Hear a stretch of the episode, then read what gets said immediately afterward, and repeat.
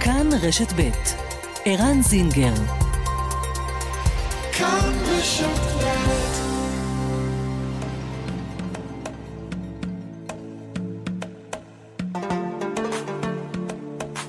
מרחבת, מגזין לעניינים ערביים בארץ ובעולם, עם ערן זינגר.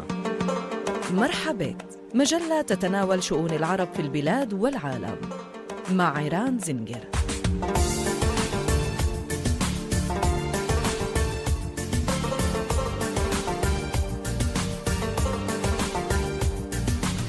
חמש דקות עכשיו אחרי השעה שתיים, שלום מאזינות ומאזינים, מרחבה כאן, רשת ב', מרחבה, תודה על ההאזנה. בשעה זו נועדים בג'וליס, השר לביטחון לאומי בן גביר ומפכ"ל המשטרה שבתאי עם המנהיג הרוחני של העדה הדרוזית, שייח' מואפק טריף. מיד נשמע עדכונים על מה שקורה שם ונשאל, האם ההפגנות האלימות אתמול נגד הקמת הטורבינות בצפון רמת הגולן עלולות להתלקח למאבק כולל בין העדה הדרוזית למדינת ישראל? האם המנהיג הרוחני של העדה, השייח' טריף, הוא אכן הכתובת של הממשלה, או שגם ההנהגה הדתית של העדה מאבדת שליטה על המתרחש לאור התסכול הגובר של הצעירים הדרוזים. ראש מועצת ינוח ג'ת, מודי סעד, יהיה איתנו. איך מסתכלים בדמשק על האירועים מעבר לגבול? האם יש אמת בטענה שהמשטר של אסד מנסה לחמם את הדרוזים המוחים בגולן? דוקטור חסן מרהג', מרצה לתקשורת, תומך המשטר הסורי, יהיה איתנו. הבחירות ללשכה. איזו השפעה הייתה לעורכי הדין מהחברה הערבית על בחירתו של עמית בכר לתפקיד יושב ראש לשכת עורכי הדין? האם שיתוף הפעולה הזה בין יהודים לערבים יכול לשמש דוגמה גם במישורים אחרים?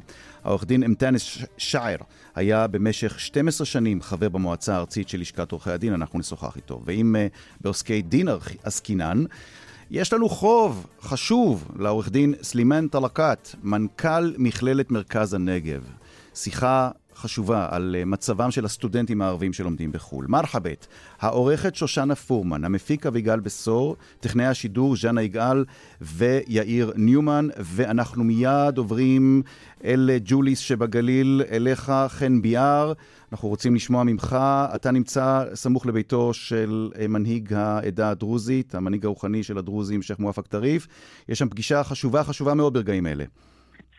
נכון ערן, הפגישה הזו החלה לפני אה, משהו כמו אה, עשר דקות, למעשה בתוך הבית אה, נמצאים עכשיו גם השייח' מואב קריף ביחד עם השר לביטחון לאומי תמר בן גביר ומפכ"ל המשטרה יעקב שבתאי, שבעצם הגיעו לכאן, הגיעו במסוק, נחתו כאן באזור הכפר ג'וליס והשיירה שלהם לפני כעשר דקות הגיעה אל ביתו של השייח'. הפגישה מתקיימת כרגע, עוד בפנים נמצאים גם כמה נכבדים וגורמים שקשורים ומלווים את הנושא הזה כבר מאז אתמול, ראיתי פה למשל את השר לשעבר אה, חמד עמאר מישראל אה, ביתנו, אה, תושב שפרעם, ראיתי כאן את חבר הכנסת לשעבר עלי סלאלחה, את פטין מולה, חבר הכנסת לשעבר, ו... הם כולם נמצאים בפנים, גם ראשי רשויות, אני מבין, מבית ג'אן ומירכא, שמלווים גם הם את הפגישה הזאת. כן, נזכיר שהפגישה הזאת מתקיימת על רקע הדיווחים שבעוד שהמשטרה הייתה אמורה או הייתה נכונה אה, לאפשר את הפסקת העבודות, אה, אה, לפחות על פי הפרסומים, השר בן גביר אמר לא יקום ולא יהיה. עד כמה אתה מבין שזה באמת המצב כרגע מבחינת האנשים שבאים לפגישה מול המנהיג של העדה הדרוזית? תראה, יש הרבה מאוד חילופי אה, גרסאות וגם האשמות לגבי מה שקרה היום. עובדתית, העבודות נעצרו לפרק זמן קצר ולאחר מכן אה, חודשו. זו, זו עובדה שהיא ברורה ועל זה אי אפשר להתווכח. עכשיו השאלה היא מי נתן את ההוראה. השר בן גביר, אנחנו שומעים לפחות מסביבתו, שאומרים כן, יצאה הוראה כזאת אה, מהמשטרה, והשר אה, באמת, כמו שאתה אומר, אמר לא יקום ולא יהיה, והוא זה שבעצם נתן את ההוראה אה, להחזיר את העבודות עד שתהיה החלטה אחרת אה, שתגיע מכיוון ראש הממשלה נתניהו, ואז באמת הוחלט הוחלט לצאת ולקיים את הפגישה הזו יחסית בבהילות ובאופן אה, לא מתוכנן. במשטרה אומרים, הדבר הזה לא נכון, המשטרה היא בעצם אה, רק גורם, אתה יודע, טכניקה, היא הגורם שמאבטח את העבודות, היא לא זו נכון, שמקבלת נכון. את ההחלטה אה, מי יעבוד ומתי, ולכן הם ככה מרחיקים את התפוח האדמה הזה מהם, ואומרים, ההחלטה לא יצאה מאיתנו, כל החלטה היא החלטה של הדרג המדיני, ואנחנו אלה שבסך הכל מוציאים אל הפועל ומבצעים את מה שמטילים עלינו. אם אתה רוצה את הניואנסים שחשוב לשים לשים אליהם לב, קודם כן. כל אה, השר והמפכ"ל אמנם הגיעו אה, באותה שיירה, אבל לא נכנסו ביחד, כל אחד מהם נכנס אה, בנפרד, קודם מדהים, המפכ"ל, מדהים. השר חיכה עד שהמפכ"ל ייכנס לבית, ואז הוא יצא ו- ועשה את הדרך גם בעצמו, וגם יש כאן הרבה מאוד ככה דגש מצד האנשים שסובבים את השייח ומקורבים אליו. אה, מאוד נדמה לי קצת לא נוח להם עם המפגש הזה, מאוד אה, אה, קשה להם עם כך שמצלמים למשל את הבית, הם הקפידו שלא יצלמו את השר בן גביר נכנס לתוך הבית עצמו, אלא רק מגיע לאזור, עד כמה שהדבר הזה נשלט על ידם, הם מאוד היו רוצים להרחיק את, ה, את האירוע הזה מהם, לפחות קשה להם, אתה יודע, הצילום הפומבי עם השר בן גביר, ומזה הם כרגע מנסים אה, להימנע, ואין ספק אבל שיש כאן גם אה, אה, מבחן מנהיגות, אני חושב, לשייח' מואפק טריף עצמו, עד כמה באמת הוא זה ששולט כאן אה, שאלה ויכול... מצוינת שאנחנו נשאל אותה עוד מעט. טוב, חן, אתה נמצא שם, נכון? אם, אם כמובן קורה משהו, אנחנו בהחלט. נשמח לעבור אליך לשמוע עדכונים. חן ביאר, סמוך לביתו של מנהיג העדה הדרוזית בישראל, שייח' מואפק טריף בג'וליס. תודה, תודה חן. תודה רבה. שלום למודי סעד. שלום, שלום רב, מודי ערן סעד. לך ולכל המאזינים. מודי סעד, אה, ראש המועצה ינוח ג'ת שבגליל. אתה נמצא גם שם בג'וליס עכשיו? כן, אני יצאתי כדי לקיים את הרעיון הזה איתך. אני מאוד מעריך את זה ואני לא רוצה לגזול יותר מדי מזמנך. מה אתה מבין מבחינת מה שהולך לקרות עכשיו? עד כמה אתה רואה נכונות בצד של השר אה, בן גביר ללכת לאיזושהי פשרה כדי שאפשר יהיה להרגיע את הרוחות, או שכל צד מתבצר בעמדתו? תראה, יש אה, פתגם בערבית שאומר, אה, נגיד אותו, לתרגם אותו, אל תהיה קשה ישברו אותך ואל תהיה רך יסחטו אותך. מה שקרה עם אה, השר בן גביר, הוא מחליט ואחרי זה בא להתפשר. אני רואה בה- בהגעה שלו לכאן לשייח' מואפק טריף, זה כבר נקודה חיובית. לזכותו. מעניין. להגיד לך, אני לא יכול, אני לא יכול, לא התרשמתי משום דבר כי עוד לא דיבר, כי אני יצאתי לפני, אבל אין לי שום רשמים מהביקור. לגבי, לעצם העניין עצמו, תראה, הטורבינות, סך הכל זה עניין אישי, חתמו כמה אנשים, הזכירו את האדמות שלהם. זהו, זה לחברה- קרקעות חברה פרטיות. מדובר ב- ב- כן. ב- בחוזה פרטי שנחתם אבל- מול אנשים, ולא מול כל בדיוק. העדה הדרוזית, נכון? בדיוק, בדיוק. ערן, תראה, בסוף, מה קרה פה? העניין, אני, אני רוצה להשליך את זה על האווירה והרוח שיש במדינה בכלל. הרוח היא לא טובה. הרוח היא, היא רעה. הרוח שאנחנו לא רגילים לרוח הזאת במדינה, ולאו דווקא הדרוזים, גם הדרוזים, גם היהודים, גם הערבים, כל, כל מי שחי במדינת ישראל. הנושא הזה, הטורבינות, הם היו הטריגר להתפרצות הזעם שטמון בתוך הדרוזים, אבל זה לאו דווקא הדרוזים, זה במקרה שלנו פה, תראה מה קורה במדינת ישראל היהודים, תראה מה קורה, אה, מה ההתחלה הבעייתית עם כל הפיגועים ומה שקורה אצל הערבים, ותראה גם את החיסולים שיש. אז, אז אתה אז נמצא זה- עכשיו בג'וליס, אתה, יש לך אוטוטו הזדמנות לדבר ולהגיד את הדברים ישירות אה, לשר לביטחון לאומי. מה אתה הולך להגיד כן. לאיתמר בן גביר? אני הולך להגיד לאיתמר בן גביר, אני רוצה בשורה. אני רוצה שתצא מכאן בשורה מבית השייח ולהגיד לכולם, ולמה? למה? למרות שזה עניין של, של אה, עניין אישי בין בעלי אדמות לבין אה, חברה עסקית, אבל יש פה, יש פה כעס, יש פה זעם של 30 אלף תושבים ברמת הגולן. אתה לא יכול להתעלם מהם. אבל אתה תרשה לא לי, לצורך השיחה, לצורך השיחה. מודי סעד, תרשה לי כן. לייצג פה את אה, איתמר בן גביר, הוא יגיד לך, אדוני, זאת מדינת חוק, וההסכמים האלה נחתמו. על פי חוק, הכל כאן חוקי, אתם לא יכולים לקחת את החוק לידיים. אתה צודק, אני נגד, לא- לא- נגד אה, לקחת חוק לידיים, כן בעד אה, לממש את הזכות שלהם להפגנות ולמחות, אין בעיה. אבל תראה, היום, אוקיי, יש חוק, יש הכל, אבל יש לך 30 אלף תושבים, שכיום, עם כל המצב שיש, הרי בסוף הטורבינות, יש טורבינות באירופה, יש טורבינות בכל העולם, גם בישראל.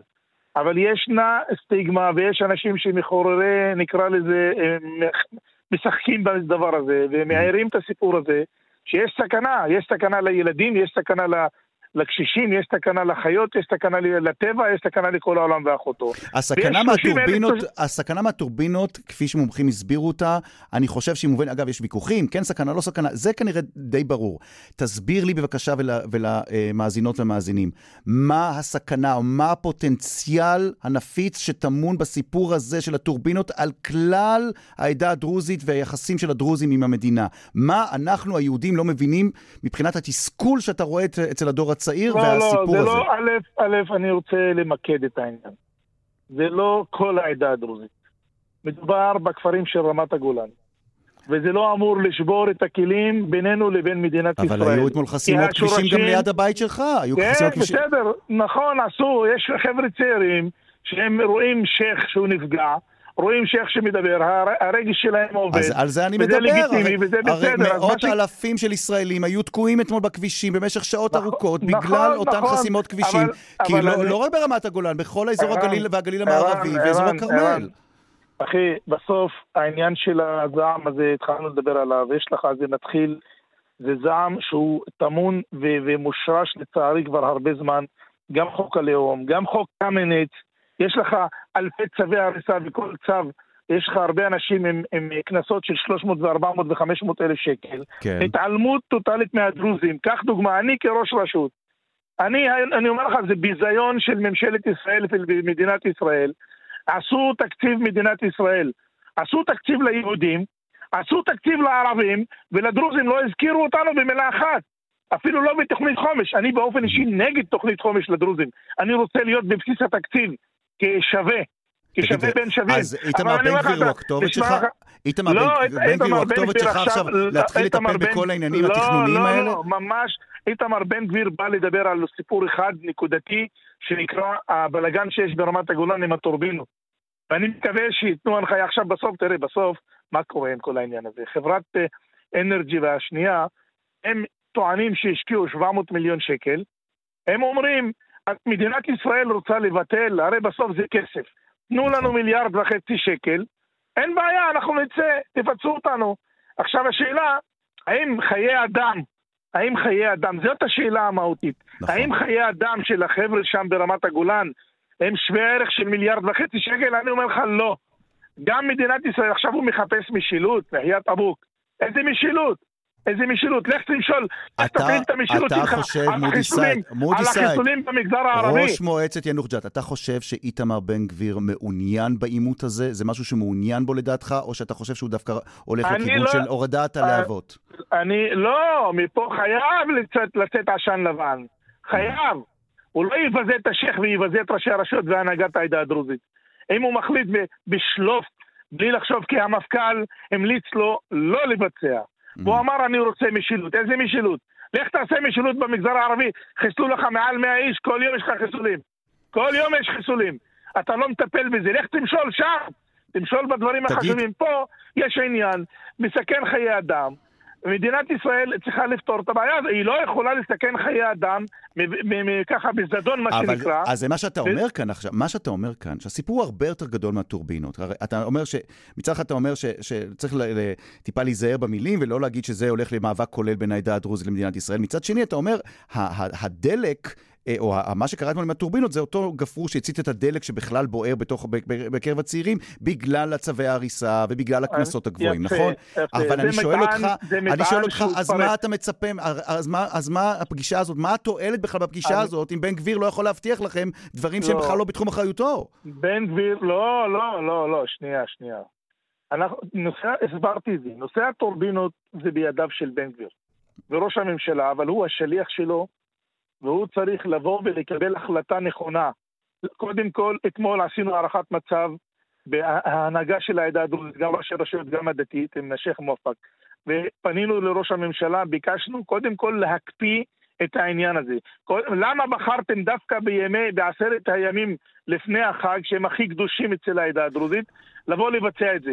תמתינו, הזכרת את, הזכרת. את מנהיג העדה הדרוזית, מנהיג, המנהיג הרוחני של העדה הדרוזית. האם, טריף, האם, כן. האם הצעירים בעדה הדרוזית עכשיו, שאתה בעצמך ואחרים מתאר, מתארים את התסכול שאוחז בהם, האם הם אכן שרים למרותו? כלומר, גם אם הוא יחליט שהוא נותן הוראה ל- ל- להוריד את גובה הלהבות ול- ולהתחיל בהידברות, אבל ואולי תהיה קבוצה שתגיד, זה לא, אתה לא מייצג אותנו, אתה לא מדבר בשמנו, האם זה קורה? האם אתה מרגיש שהוא לא, לא תמיד מצליח, השייח' מואפק טריף, לשכנע את הצעירים, השייח'- להרגיע את השייח'- הצעירים? השייח' מואפק טריף הוא הסמל הדתי והכי חשוב של העדה הדרוזית. מהמם. ואנשים ממושמעים לו, ואנשים מקבלים את דעתו, ואני אומר לך שהוא הוא המגן, המגן האיתן והחזק ביותר לדרוזים במדינת ישראל ולדרוזים בעולם.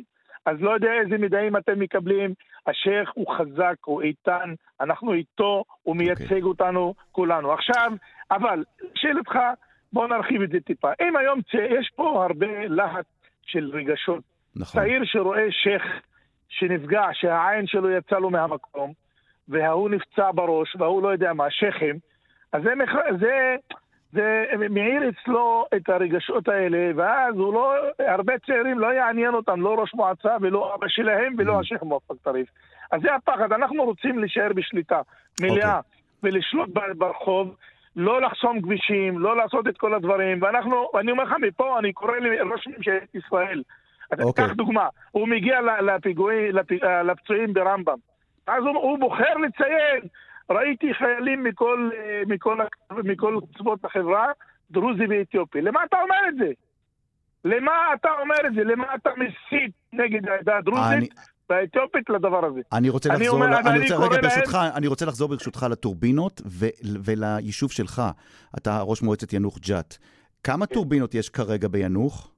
אין טורבינות ביאנוח. ומה התכנון? אנחנו, היו, היו ככה, אני כשהתחלתי את תפקידי, ראש המועצה הקודם, לא סוד, הוא שותף היה בחברת זודיאק, והוא קידם את הנושא הזה בצורה, בצורה מאוד מאוד רצינית וחזקה. Mm-hmm. וברוך השם, יש צדיקים ביאנוח ג'ת, ובזכותם אני נבחרתי לתפקיד הזה, ואני גאלתי את היישוב מתשע טורבינות מתוך 11. ומה נשאר, לגבי השתיים? כן. שתי טורבינות האלה לא יהיו ביאנוח ג'ת. לא יהיו. אם יודיעו לך לא מחר שהולכים לקדם אותם, מה אתה, מה אתה כראש מועצה תגיד? אנחנו על זה, אנחנו במאבק נגד הסיפור הזה. לא רק ינוח ג'ת וגם כפר הורדים, גם כסרא נכון. סמיע מסביב, כולנו נגד הסיפור הזה. יש טורבינה ליד תפן. סתם דוגמה, אתה אומר אזור תעשייה. אתה יודע כמה עובדים יש באזור תעשייה? יותר מינוח ג'ת. אז מה, אתה, כאילו העובד הזה יכול להיפגע בינוח ג'ת ובמפעל שלו? לא. אז אנחנו נגד זה, ואני אומר לך, גם בלי קשר לא ישתלם לחברה לבוא להשקיע ולעשות שתי טורבינות מתוך 11. הם לבד יתקפלו וילכו. מודי סייד. אז זה בעניין הזה. מפה, אם תרשה לי, אה, רם, ברשותך, כן, אני ברשותך. פונה לממשלת ישראל, לראש הממשלה ולכל השרים ולשר האוצר. שר האוצר מסית ומנסה לקנטר פה את כולנו. בן גביר תעמוד על שלך ובן גביר. אני קורא להם, קודם כל עזבו את זה, בואו תפתרו את הבעיות המעטיות. תאשרו לנו את התקציבים שלנו, תתייחסו לעדה הדרוזית כאוכלוסייה, כחברה גדולה. המסר ברור, אני חושב שאת המסר הזה, שאתה וזה יותר חשוב כאן... מהכל, וזה ירגיע את הכל, זה הכלי. את המסר הזה שמעו היטב גם אתמול בגולן. עוד שאלה כן. אחת, ממש בקצרה, תשובה קצרה, ברשותך, כן. מודי סעד. האם יש אמת באותן טענות שבצד הסורי של הגבול יש מי שמאוד מבסוטי ממה שקורה עכשיו, מה שקרה בצד הישראלי של הגבול אתמול? אני מאמין, אני לא מתעסק עם זה, אבל ייתכן וכן. Mm-hmm. הם טוב להם שיש פה מריבות, טוב להם שיש פה כל הבלגן הזה מול אה, הדרוזים, מול ממשלת ישראל ומשטרת ישראל. אוקיי. Okay. ואני גם, אה, באותה, באותה נימה, אם תרשה לי, ערן, אחרונה, אני קורא למשטרת ישראל לנהוג באיפוק. אין לנו, אין לנו שום טענה למשטר, למשטרת ישראל. אנחנו יודעים שהם עושים את העבודה שלהם, הם מאבטחים והכול. אוקיי. Okay. לנהוג באיפוק גם עם האנשים שכועסים וזועמים, להכיל את הזעם שלהם. טוב, אמ, קודם כל תודה רבה שהקדשת לנו מזמנך. אתה צריך לחזור לפגישה עם אה, השר לביטחון לאומי ועם אה, המפכ"ל ועם אה, כמובן הפגישה בביתו של המנהיג הרוחני של העדה הדרוזית. מודי סייד, ראש מועצת ינוח ג'ת, שנדע ימים קלים יותר ושקטים יותר ושהסיפור הזה יירגע. אמן, אמן, אמן, אמן, שתחזיק בעיקר ולא בטפל ולשפר, כי אנחנו חייבים לעשות סטופ. מדינת ישראל נמצאת במדרון חלקלק. אם לא נעצור ונבלום את ההידרדרות הזאת, אנחנו נגיע למקומות שאף אחד לא רוצה להגיע אליהם. תודה, תודה רבה לך. לאו דווקא לדרוזים, בכלל. תודה, תודה רבה. תודה. ביי. אנחנו נצא עכשיו להפסקה קצרה של פרסומת. מיד אחרי הפרסומת נמשיך בעניין הזה ונשאל מה קורה מעבר לגבול. עד כמה המשטר בדמשק מעורב בזה, או שהוא רק אה, יושב בצד ומחייך כשהוא רואה מה קרה שם אתמול בצפון רמת הגולן. כאן רשת ב'.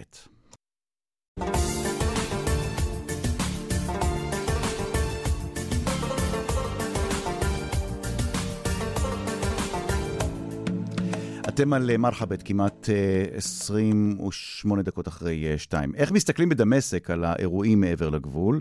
והאם יש אמת בטענות שנשמעו שהמשטר של אסד מנסה לחמם את הדרוזים שמוחים בגולן על רקע הקמת הטורבינות. דוקטור חסן מירהד, שלום לך. שלום, שלום, ערן. מה שלומך? בסדר גמור. כמעט דוק... ואין תלונות. תכף, אתה יודע מה, תכף נתעכב על אלה שיש. קודם כל, למי שלא זוכר, דוקטור חסן מלש, מרצה לתקשורת, אמ, עוד, עוד כאן במרחבת בעבר, לפני שנים, אני נתתי לך את התואר אה, שגריר סוריה בישראל, נכון? נכון. בן העדה העלאווית. אתה כאן אצלנו במרחבת, אמרת, אמרת, ואת זה אני תמיד אזכיר בכל ראיון שאנחנו עושים איתך, אתה הראשון שאמרת, כשהכיסא של אסד התחיל להתנדנד, אתה אמרת, אתם תראו, אסד יישאר בשלטון, שום דבר לא ישנה את זה, וזה היה לפני שנים, ותראה כמה שנים עברו מאז המלחמה בסוריה. מרץ, ו... כן? מרץ אז... 2015, כן. בתוכנית שלך אה, צרות בארמון. נכון, קראו לזה צרות בארמון, מרץ 2015, כן. שמונה, שמונה שנים, כן. נכון. טוב, להבא אני צריך למלא איתך את המספרים בלוטו, אה, חסר מלחש. טוב, תגיד, אה, כן. קודם כל, איך אתה עוקב אחרי התקשורת, אתה גם יש לך אנשים שאתה מכיר בדמשק, מה, איך הם מסתכלים על מה שקורה שם בצפון רמת הגולן? תראה, א', יש עידוד מלא על, לדרוזים ברמת הגולן לעמוד על זכותם המלאה ב... ועל השטח שהוא בבעלותם. ובאמת זה גם לא רק בסוריה, אלא גם שמענו אתמול עידוד מלא מהעדה הדרוזית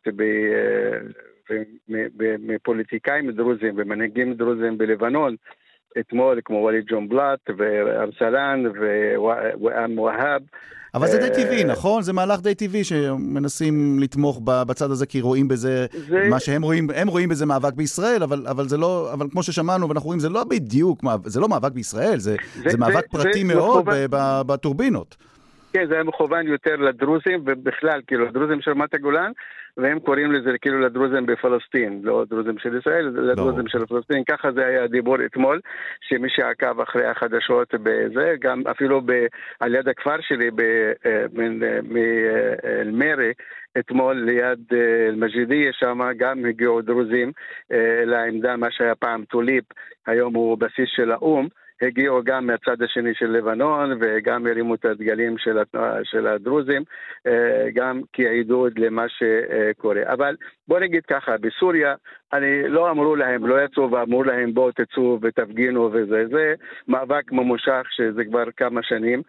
אה, שנמצא נגד הטורבינות, ונכון, רגע, היו רגע, כאלה רגע, שחתמו. רגע, רגע, רגע, רגע, אמרת פה משפט חשוב, אמרת, בסוריה לא אמרו לדרוזים בגולן תצאו ותפגינו, אבל אני דווקא כן זוכר שבתקשורת הסורית מאוד מאוד מעודדים את המאבק של הדרוזים נכון, בגולן. נכון, אחרי, אחרי שהדרוזים קמו ועשו את המאבק שלהם Aha. בפעם הקודמת וגם הפעם, אז היה, כי בוא נגיד לך מה, אני, איך אני רואה את הדברים. Mm-hmm. איך הדברים האלה אתמול אני ראיתי אה, בזעקת הדרוזים ברמת הגולן היא זעקת הניצחון של סוריה בכלל, על כל מה שקרה במשך 12 שנים, והנה התוצאה היום, תוצאת הניצחון, הזעקה יצאה מרמת הגולן. מה שהרבה מקומות בעולם לא, לא מכירים בזה היום, התחילו כמובן להכיר בעולם הערבי ובעולם אה, אחר, חוץ מארצות הברית והאירופאים. אבל תסביר לי משהו, איך יכולה, להיות, כן. איך יכולה להיות הזדהות עם מאבק כזה, כשמי שאמורים להרוויח מהטורבינות האלה, הם דרוזים. מי שעומד בראש כל הפרויקט הזה בגולן זה דרוזים. הרי מה עומד מאחורי הניסיון הזה עכשיו של הצד הסורי, או הדרוזים בצד הסורי של הגבול, לתמוך או להפוך את הסיפור הזה למאבק של, לסיפור של מאבק במדינת ישראל ובכובש הציוני כלשונם, כשבסופו של דבר זה חקלאים דרוזים בני אותה משפחה שלהם. נכון, אבל בוא, בוא, בוא, בוא נהיה אובייקטיביים. עכשיו שאתה בא ומתאר מצב מסוים, ולאנשים, ורואים בזה, כאילו מסתכלים על זה מבחינה מסחרית והכל, וחתמו חוזים ושילמו להם 60 אלף שקל לשנה עבור אותה חלקת אדמה ששכרו אותה, ולא מיליונים כמו שמדברים, אני לא יודע איפה התאדו כל המיליונים האלה עד שהגיעו לרמת הגולן. וכמובן, אה, אתמול המנכ"ל של אנרג'יקס אה, אמר שהוא שילם עבור אה, ניקוי, כן, אנרג'יקס, כן, עבור הניקוי המוקשים מהשטח. היום צה"ל אומר שהוא עשה את העבודה, אז אני לא יודע מה, מה קורה כאן. ב', חוזה, חוזה, למה קוראים לו חוזה? חוזה ניתן לקיים וניתן גם לבטל. אפשר לבטל אותו, זה לא משהו שהוא לנצח נצחים. אה, או שבלתי חזרה. בשביל זה קוראים לו חוזה, בדיני, בדיני משפט, חוזה טוב. זה אפשר דבר לבטל אני, או לזה. טוב, זה, זה סיפור... היום, אני, היום, אני... היום, אבל לא, כן. מה שאני רוצה להגיד לך, כן. אם, אם הערבים במדינות ערב היו יודעים מה המשמעות של, שמסתתרת מאחורי האביב הערבי, אני בטוח אף ערבי לא היה יוצא לרחוב. אבל היום אותו דבר, אם היו יודעים מה, מה, מה הקללה הרעה שתצא מהטורבינות, ואשר תיקח, תגזול חלק גדול מהאדמה, ממזרח דרום לברכת רם, עד אה, לשטחים שבבעלותם של הקיבוצים, רגע, רגע, רגע, רגע, אבל זה לא טורבינות של מדינת ישראל, זה טורבינות של חברה פרטית, זה, זה, זה, זה לצרכים פרטיים. אבל באישור. מדינת ישראל, אתה לא יכול להיות, מה אפשר לעשות? השטח הוא שטח מדינת ישראל. זה... מדינת ישראל אישרה את הפרויקט, מדינת ישראל נתנה את ההסכמה, מדינת ישראל נותנת את האישורים, המנהל okay. מקרקעי ישראל נותן את האישורים, הוועדה לתכנון ובנייה שהיא מדינת. אוקיי. ישראל נותנת. אתה לא יכול להגיד חצי הריון, או שאתה בפנים או שאתה בחוץ. מה. זה חברה פרטית? חברה פרטית היא השקיעה ומקיימת את הפרויקט, כמו, אוקיי. כל פרויקט אה, ממשלתי.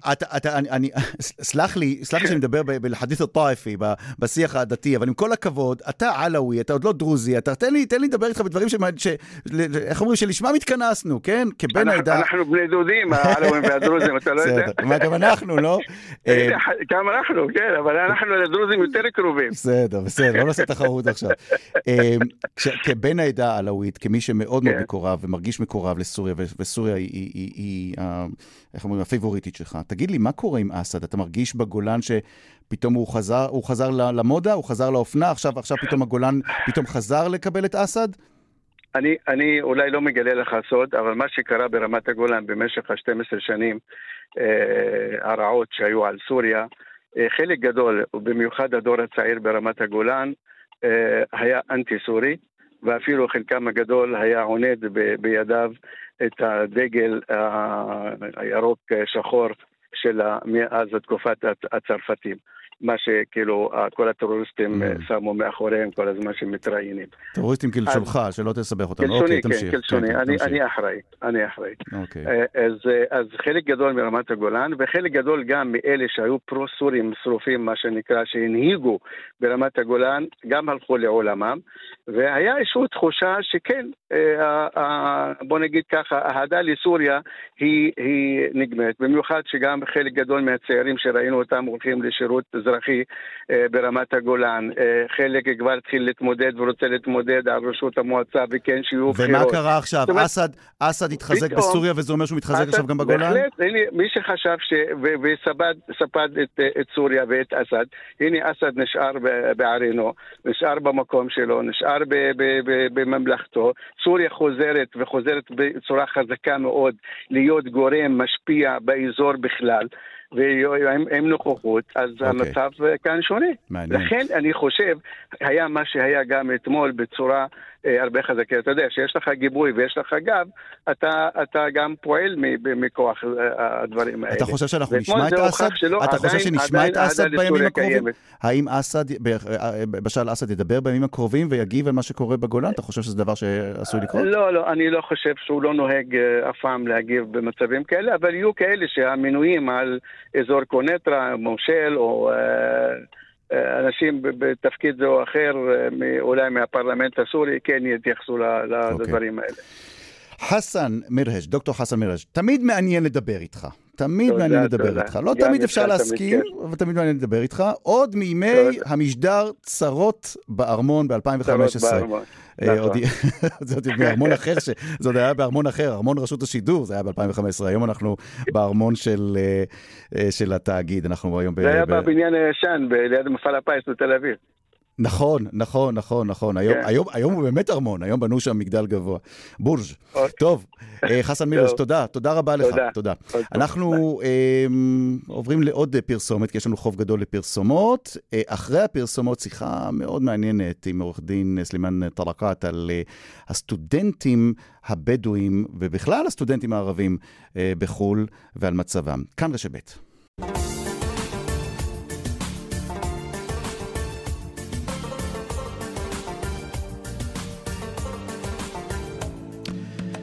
מרחבת, כאן רשת ב'. עכשיו אנחנו רוצים לחזור לסיפורו של הנעדר הישראלי שלום רוטבן, שאותר אה, בריא ושלם בבית חולים בירדן, הוא שב ארצה. אה, סיפור שהסתיים בשלום הודות לתושייה שגילו מוחמד נססרה וכמאל אל-טלקת, סטודנטים לסיעוד מירדן, ש... מישראל כמובן, שלומדים בירדן. והסיפור הזה הוא הזדמנות מצוינת לדבר על המציאות שחיים בה אלפי סטודנטים אה, ערבים אזרחי ישראל אה, שלומדים אה, בחו"ל. שלום לעורך דין סלימאן א-טלקת. שלום, שלום. דודו של כמאל, נכון? כן. ומנכ"ל, לצורך השיחה גם מנכ"ל מכללת מרכז הנגב. קודם כל, זאת שמחה גדולה לראיין אותך אחרי, לדעתי, שלוש, פעמיים או שלוש, שכבר דחינו את השיחה הזאת. כן, היו לנו ניסיונות, כן. כן, אבל, אבל את החוב הזה, אנחנו יודעים אה, לשלם את החוב שלנו, כי זו שיחה שהיא מאוד חשובה בעיניי. אה, קודם כל, אה, מה שלום האחיין שלך, שלומד בירדן? בסדר גמור, ברוך השם. איך עברה, איך המבחנים כבר היו? באיזה תקופה הוא נמצא כן, עכשיו? כן, הם בעיצומן של בחינות עכשיו. הם... מסיימים סמסטר.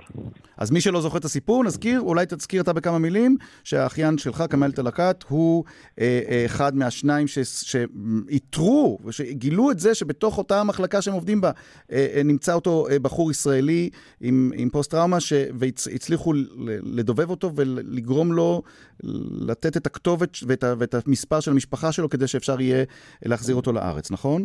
נכון מאוד, כן. בוא, אתה יודע, אני, אני זוכר שדיברנו אחרי ש, שזה קרה, אה, ואתה, בער בך מאוד, עורך דין דלקת, לדבר בכלל על, על, על התופעה, על, על המספרים הגדולים מאוד של אה, סטודנטים, לא רק בדואים, של ערבים בכלל, שלומדים אה, בחו"ל. ואתה רואה את זה גם בכובע שלך כמנכ"ל מכללת מרכז הנגב. כמה, כמה הסיפור הזה בעיניך הוא הזדמנות לדבר על, אתה יודע מה, אני אשאל את זה אחרת, מה, מה, מה אנחנו, הציבור הישראלי הכללי, לא יודע על הסטודנטים האלה? תראה, בגדול אנחנו מדברים על אלפי סטודנטים מהחברה הערבית שלא מצליחים למצוא את מקומם באקדמיה הישראלית. זו בעיה וזו סוגיה לאומית. וכמובן לא לדבר על אה, אנשים שלא מצליחים להתקבל וגם אין להם את היכולת לצאת ללמוד בחו"ל. זו mm-hmm. סוגיה אחרת. אבל כרגע אנחנו מתמקדים באותם אלפי סטודנטים שנאלצים מכל מיני סיבות כאלה ואחרות לצאת ללמוד בחו"ל. כשאנחנו מדברים על חו"ל, אנחנו מדברים היום קרוב, אולי מעל 16-17 אלף, יש נתונים, אני לא יודע עד כמה הם מדויקים, מדברים על לפחות 20 אלף סטודנטים מערבי ישראל שהולכים ללמוד בחו"ל. אתה יודע מה, בוא, בוא נדבר על האחיין שלך, כמאל תלקת. איך הוא הגיע לירדן? למה הוא לומד בירדן? אז זהו, הצעירים האלה, כשהם מסיימים תיכון, הם ניגשים, נרשמים למוסדות להשכלה גבוהה בארץ, לפקולטות למדעי הבריאות ולא מתקבלים. אז uh, יש כאלה שמנסים לעשות מכינות, הכנות וכל מיני תוכניות כאלה ואחרות, שחלקם גם המדינה מספקת, כמו איזה פרויקט שנקרא שער לאקדמיה, שמלווה בוגרי תיכון. ויש כאלה שאומר לך, בוא, חבל על הזמן, אני רוצה לחסוך זמן, אני כבר סיימתי, אני ישירות מצטרף לחבר'ה שנמצאים נגיד בירדן או ב- ב- במזרח אירופה, או בכלל היום יש לנו אלפים שלומדים גם במוסדות של הרשות הפלסטינית.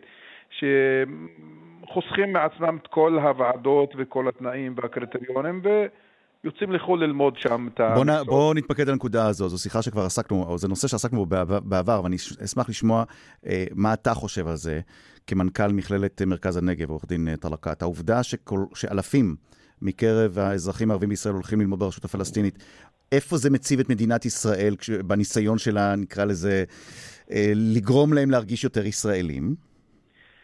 תראה, בגדול, אה, צריך לציין את העובדה הזאת שהסטודנטים שיוצאים מכאן ללמוד, אם זה ברשות הפלסטינית ואם זה בכלל, לא, לא מתוך נגיד אה, בחירה שהם, יש להם אלטרנטיבות ובחרו דווקא ללכת ללמוד נגיד ברשות הפלסטינית או בירדן או במקום אחר.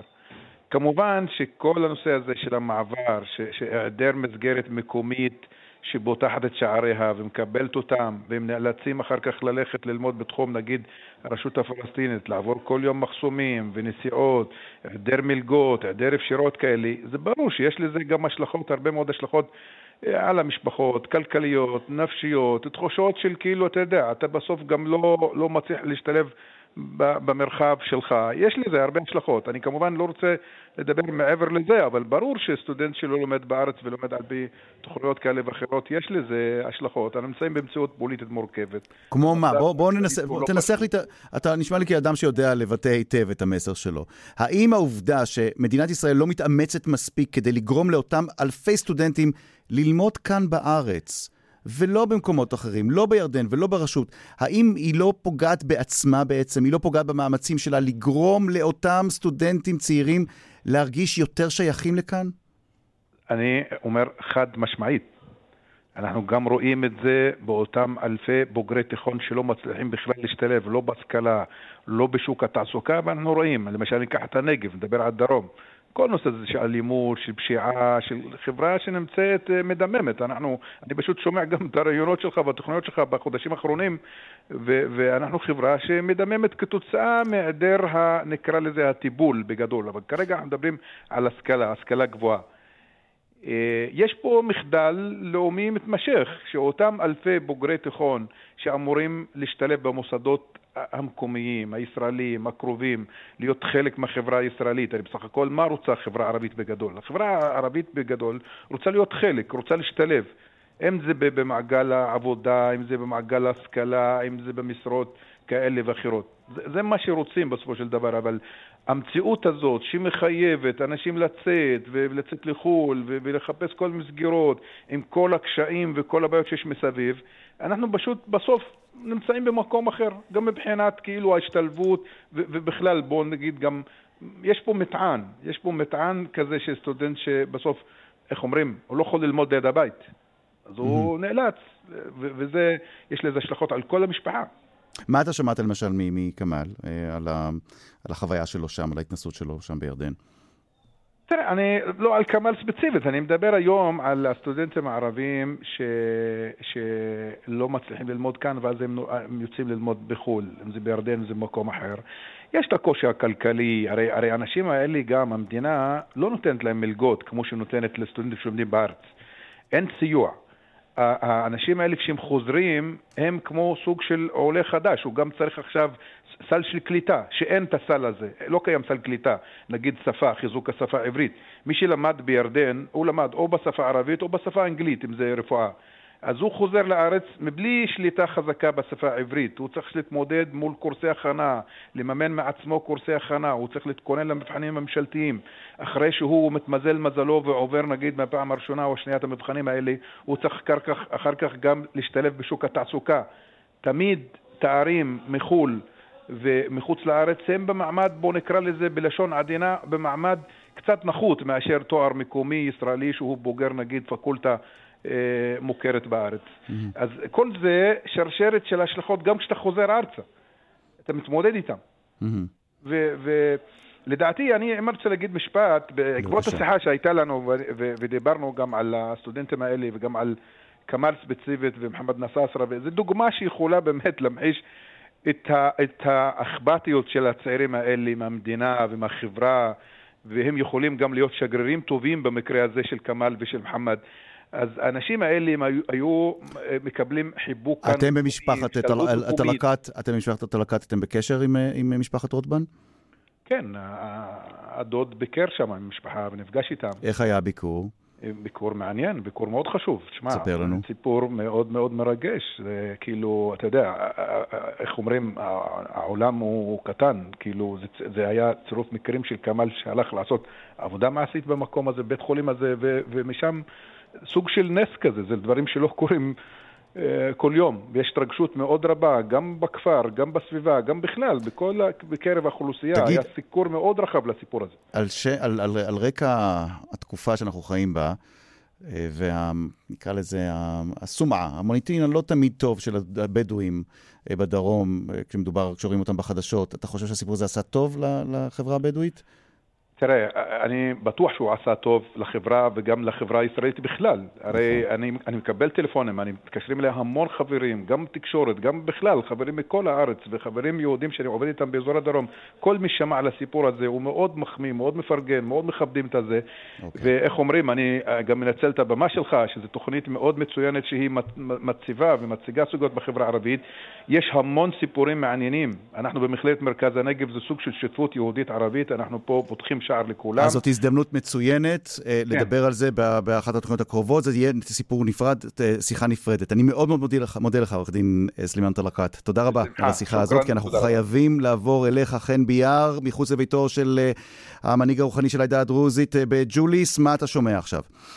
כן, אז קודם כל הפגישה כאן היא עדיין מתקיימת, אבל נראה שהחלק העיקרי שלה כבר מאחורינו, חלק מהנוכחים עדיין בפנים, חלק עוזבים לאט לאט. ממה שאני מבין מגורמים שהיו בתוך הפגישה הזאת, בסך הכל האווירה הייתה אופטימית, אני עדיין לא יודע להגיד מה תהיה השורה התחתונה, אבל הצעה שעלתה וכנראה שככה קיבלה אוזן קשבת היא שההנהגה של הדרוזים בגליל, גם ראשי רשויות, גם מנהיגי דת, היא תקבל עצמה, על עצמה את תפקיד התיווך בין אה, הנהגת המדינה לבין הדרוזים בגולן בשאלת הטורבינות, אה, ועלו כאן גם נושאים אחרים, וזה אולי יכול ללמד אותנו בסופו של דבר שהנושא כאן זה לא רק הסוגיה של הטורבינות עצמם בצפון רמת הגולן, אלא אה, כאן בדלת גם נכנסים נושאים אחרים, אה, כבדי משקל ומשמעותיים, למשל שאלת האדמות והתכנון והבנייה בחברה הדרוזית, אה, ונושאים אה, נוספים. יכול להיות שלכל זה בעצם יהיה איזשהו פתרון אה, אה, אחד, או שלפחות, אה, אתה יודע, אולי בתמורה לוויתורים מסוימים ברמת הגולן, ידונו ויקבלו דברים אחרים במקומות אחרים שנוגעים לאדמות ולתכנון ובנייה. מה שחשוב, חן, שיכול מאוד להיות ש... שבזכות אותן אה, הבנות או דיבורים על הבנות שם בג'וליס, המצב מאוד רגוע היום בגולן ובכלל, נכון? כן, תראה, כרגע העבודות נמשכות, להבנתי נמשכות ככה על אש קטנה, לא אה, בכל הכוח, אבל בהחלט אה, אוקיי. נמשכות, אפילו אם באופן סגלי, וכרגע יש שקט, כולם למעשה ממתינים לראות מה הדבר שייצא מכאן. וגם אנחנו נמשיך לשמוע את העדכונים שלך בהמשך השידורים אה, בכאן. תודה רבה, תודה חן ביאר. עד כאן מרחבת לפעם. הריאיון עם העורך דין אמטאנס שער ישודר בשבוע הבא, אנחנו מתנצלים רק בגלל קוצר הזמן והאירועים השוטפים, אבל אנחנו מבטיחים להביא כאן את ה... שיחה על תפקידם של עורכי הדין הערבים בבחירות האחרונות, אה, בחירות השבוע ללשכת עורכי הדין. מרחבת, העורכת שושנה פורמן, המפיק אביגל בשור, הטכנאים ז'אנה יגאל ויאיר ניומן, אני רן זינגר, נשוב אליכם בשבוע הבא, אינשאללה.